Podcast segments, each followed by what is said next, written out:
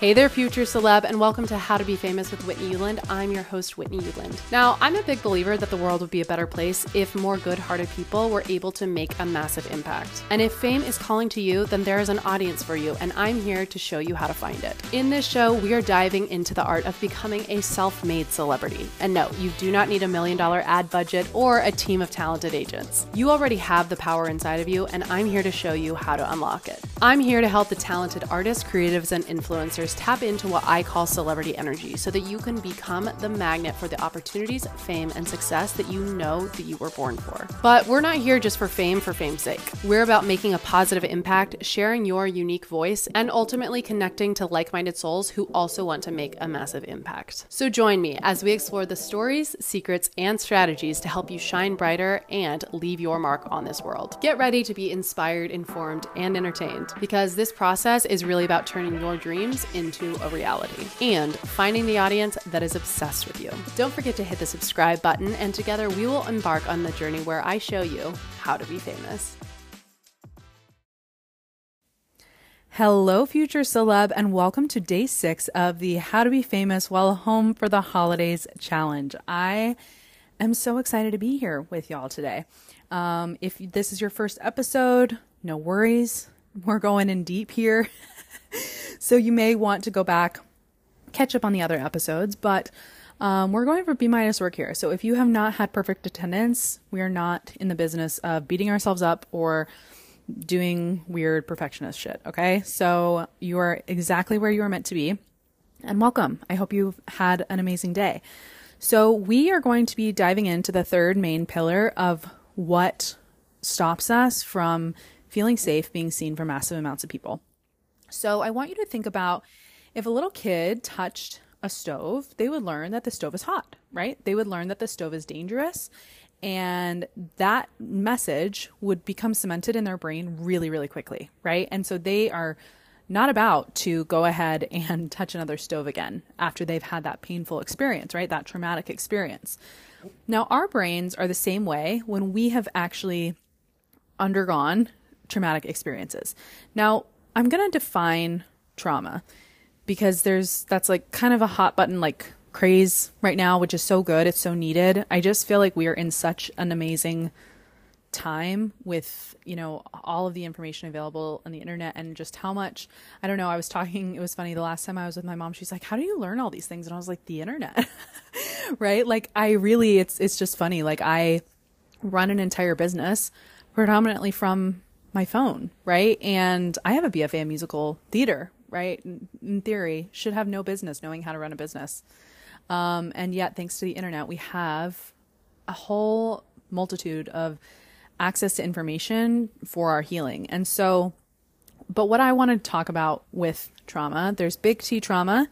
Those are things that someone should have been held accountable for, right? Some there should be a consequence that that someone you know should experience or you know these major life upheavals or you know growing up in poverty or with natural disasters things like that those can be traumatic. Um, but then there's also little t traumas. These are things that are more specific to your particular psyche and your particular nervous system. So anything i want to define this as anything that was too much too big too loud too fast too much, right? For you and your emotional sensitivity and for your nervous system. And these little things can happen in little ways over time, right? These can just be these micro moments that, you know, probably happened again when you were a child or an adolescence, and probably no one else remembers them at all. Okay. But these are really the moments that get cemented to us, into us, that of, of what is safe and what is not. And so today we're going to be doing a deep dive into these little T traumas that taught you that it was not safe to be seen by massive amounts of people. Now, something I want you to remember is that you are an artist, creative, or influencer, which means that you are on this earth with an attuned emotional sensitivity more than most people. And so, something that was not traumatic to someone else could, in fact, be very traumatic to you right? It's something, again, that could have really stayed with you, where as even now as an adult, maybe you'd look back and be like, oh, like if I watched that happen to someone else, I'd probably say, like, oh, it's not that big of a deal, or it could just happen in these little moments, right? But these could be any time that you experience basically a negative side effect from being in the spotlight, from having the resource of people's attention. So, for example, if you were the kid that always got the note on your report card saying student tends to socialize, that one's a deep cut for me specifically, then you learn, oh, being being talkative, being loud, using my voice, that's a negative thing. I shouldn't be doing that. I'm getting in trouble when I do that. Right? Or this is like the most benign and I think it's so funny, but I remember my mom's probably going to be sad if she hears this. We had a good chat tonight, um, where she just, it was so funny. Like, and, and here's the thing with all of this and like why I think it's so important that we don't, that we stay in. This is just a reminder that right now we're just looking at this as a way of being curious, right? If you, as the second you start to look at blaming other people, it's like it loses the helpfulness of the exercise. But it was interesting. My mom's probably my number one fan. She is for sure. And so she was, you know, she called me yesterday to talk about the, or I'm sorry, today to talk about yesterday's podcast. And she just was like i like hope you know just how how much i do love you and how much i do support what you're doing and i think that what you're doing is amazing right with these and I think that was in response to yesterday me talking about you know how sometimes our families just don't know what to do with us, right? Or our families don't know how to support us, or some maybe your parents weren't supportive of what you were doing. And I think that that's what's important to remember with all of these things is we want to look at these like we want to give you and little you, this inner you, the microphone, right? But that doesn't necessarily mean that like you don't have to say woe is me you don't have to blame other people for these things. We just want to get clear and really look at these things objectively like a scientist which i know we're all artists and creatives but looking at these things from a scientist perspective to see like what was the ripple effect that these little moments had. And my guess is even like when i share this story my mom's probably not even going to have remembered it but i remember there was this one time where i um was my mom was I don't remember where she was, probably just like at the grocery store or something, and I found some Crayola markers and I decided to color an entire outfit onto my body.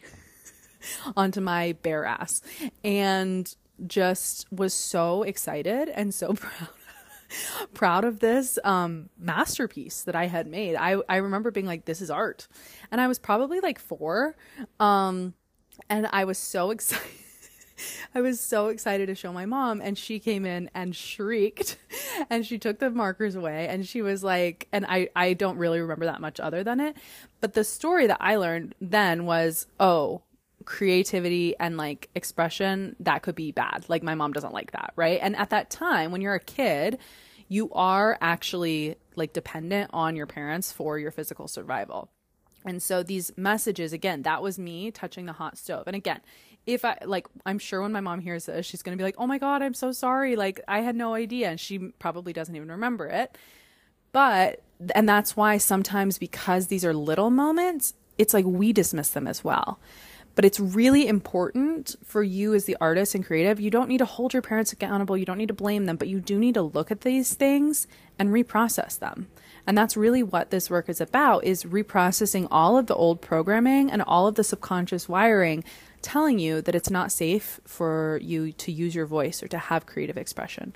So I want you to look at these are the ones that I hear super frequently. So just start to think about this is what were times that you were in the spotlight and then maybe it was taken away or maybe you know you got bullied for it or maybe you um, outshone a sibling or maybe you were told that you were too talkative or too loud maybe your creativity made you seem like a weirdo right? Maybe you had a hard time fitting in because of your creative expression. So, what were the times that you and your gift and your humanity and your creativity led to a negative consequence? Because, and especially look at like anything, I mean, again, in childhood and adolescence, but this could also be like in college, right? Like, I had a professor point blank tell me, "Oh yeah, there's no space for you in the entertainment industry." He was like, "You're too tall and but you can't dance." So there's probably like I don't know what they would do with you. that was a message that I had to like do the work that I'm going to teach all over the next few days to rewire, right? Because that was a message that stayed with me when I then went to New York. When any thought that we have becomes a self fulfilling prophecy. The way that this happens is any thought that you have, any belief, remember we've talked about the neural pathways in your reticular activating system, is just going to look for more evidence of what the beliefs that you have are true.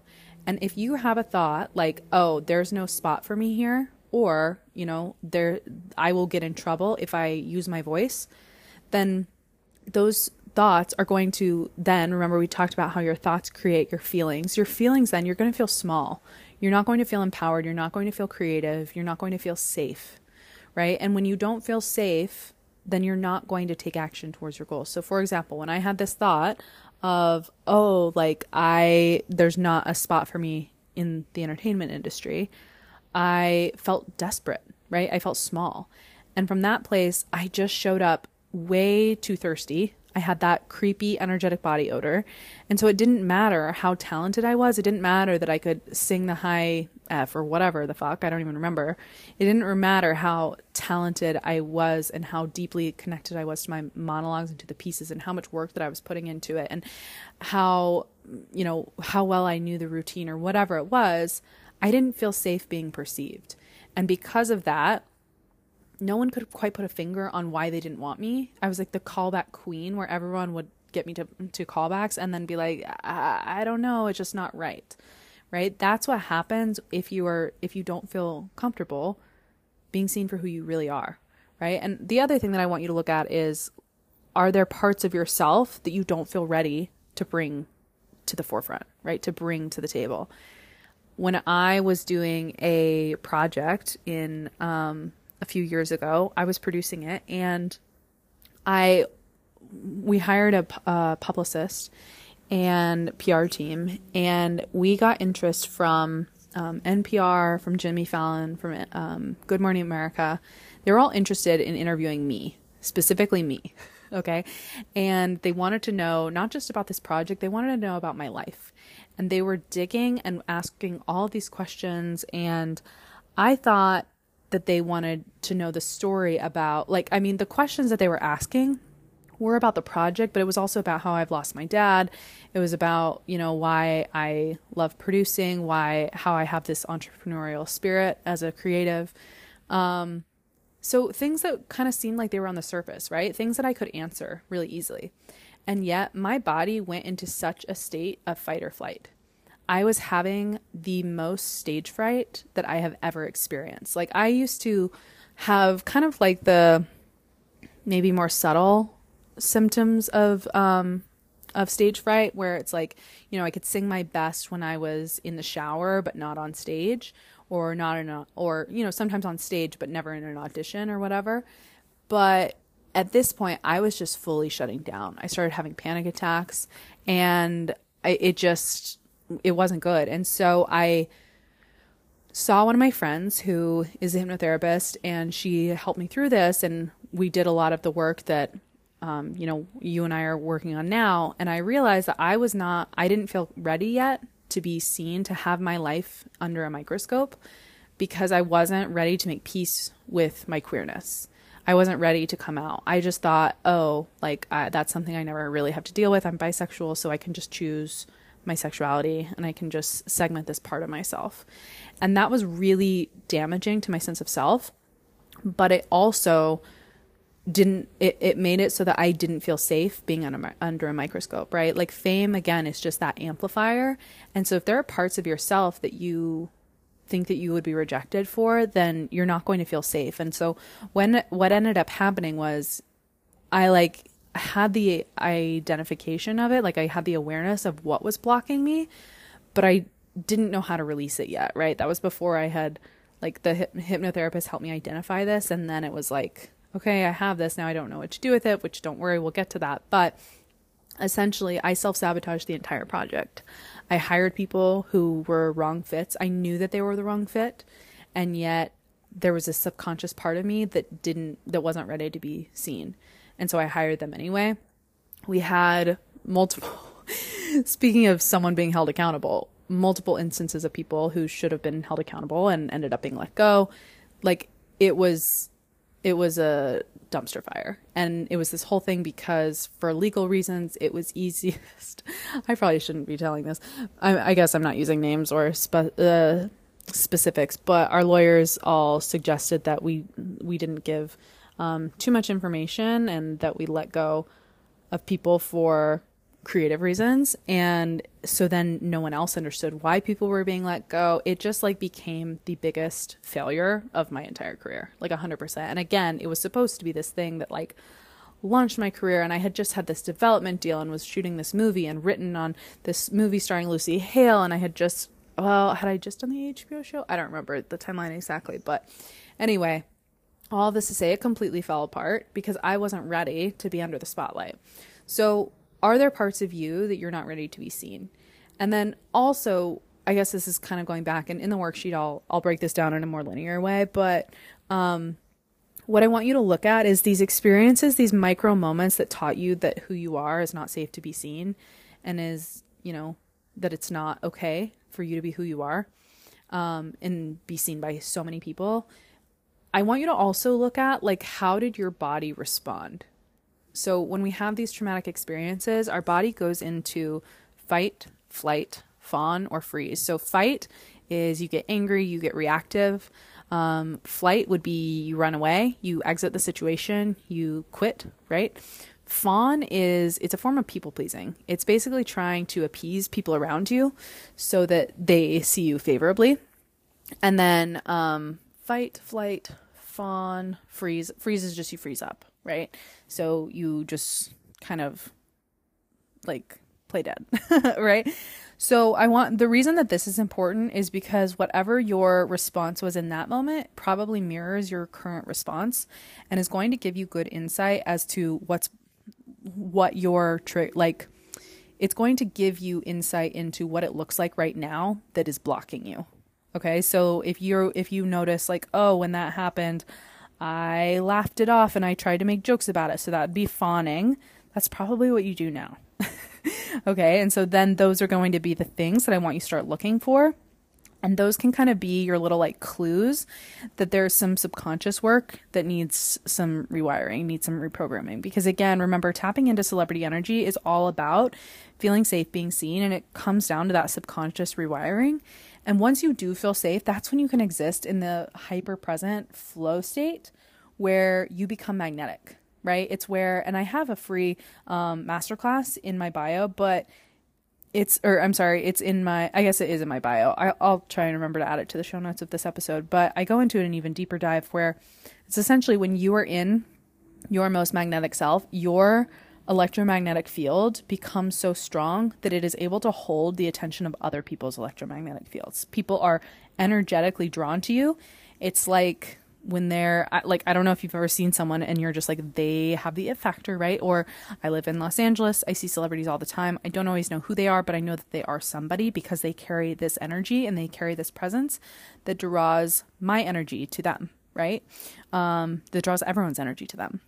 So that's really what we're creating here. And I celebrate you for doing this work because I know that it's not the most fun to look back at these things. Um, but I celebrate you for doing it because it is really brave and it is going to be the thing that allows you to unlock your magnetism so that you can start to turn heads. Because really, once you can start to turn heads, that's when the opportunities you're able to just like really start cashing in on and catching those opportunity buses that we talked about really, really quickly because there's, like I said, there's a million ways to skin a cat. There's a million ways to become famous. And once you know how to turn heads and to direct people's energy to you, that's when you can leverage your talent, right? And that's when you can leverage the skills that you have, the passions that you have, and turn them into whatever it is that you want, whether it's, you know, using that attention, using the resource of fame to sign clients, to book roles, to um, sign brand deals, to build a following, to, you know, whatever it is. That's what this is all about. And it all starts at the subconscious level. So, I hope this was helpful. Let me know how it was for you. Um, and again, just a reminder two reminders, I guess, if you want to do a deep dive, you can also be doing the celebrity energy hypnosis. I actually recommend doing that for 21 days. Um, if you miss one, don't worry about it. It's not like it's not like the what is it, the 75 hard where you have to completely start over. Um, just add on an extra day to the end, and it's not that deep. So go ahead and um, do that. And then I'm also going live on Saturday at 11 a.m. Pacific time. If you are in my book club, you will have access to raise your hand and get coaching directly from me so I can help you tap into celebrity energy and create the results that you are meant for in 2024. I hope that you have an amazing day and I'll talk to you tomorrow. Bye. And that's a wrap on another episode of How to Be Famous. If you found today's episode to be helpful, then make sure to subscribe and leave me a review or tag me on Instagram at Whitney Uland. Your feedback helps me to continue making empowering content. And if you're ready to be the next big thing and you want to take this work even deeper and work with me directly to become a self made celebrity, then head to the link in the show notes where you can learn how to coach with me directly. If you have any questions, comments, concerns, or gossip, then feel free to slide into my DMs. They are always open. I'm at Whitney Uland on TikTok and Instagram. I always love hearing your stories, celebrations, and wins. And remember, this is not about fame for fame's sake. It's about making a positive impact, bringing your dreams to life, and inspiring people along the way. Stay inspired, stay ambitious, and most importantly, stay true to your authentic self. Until next time, I'm Whitney Uland, and this is How to Be Famous with Whitney Uland.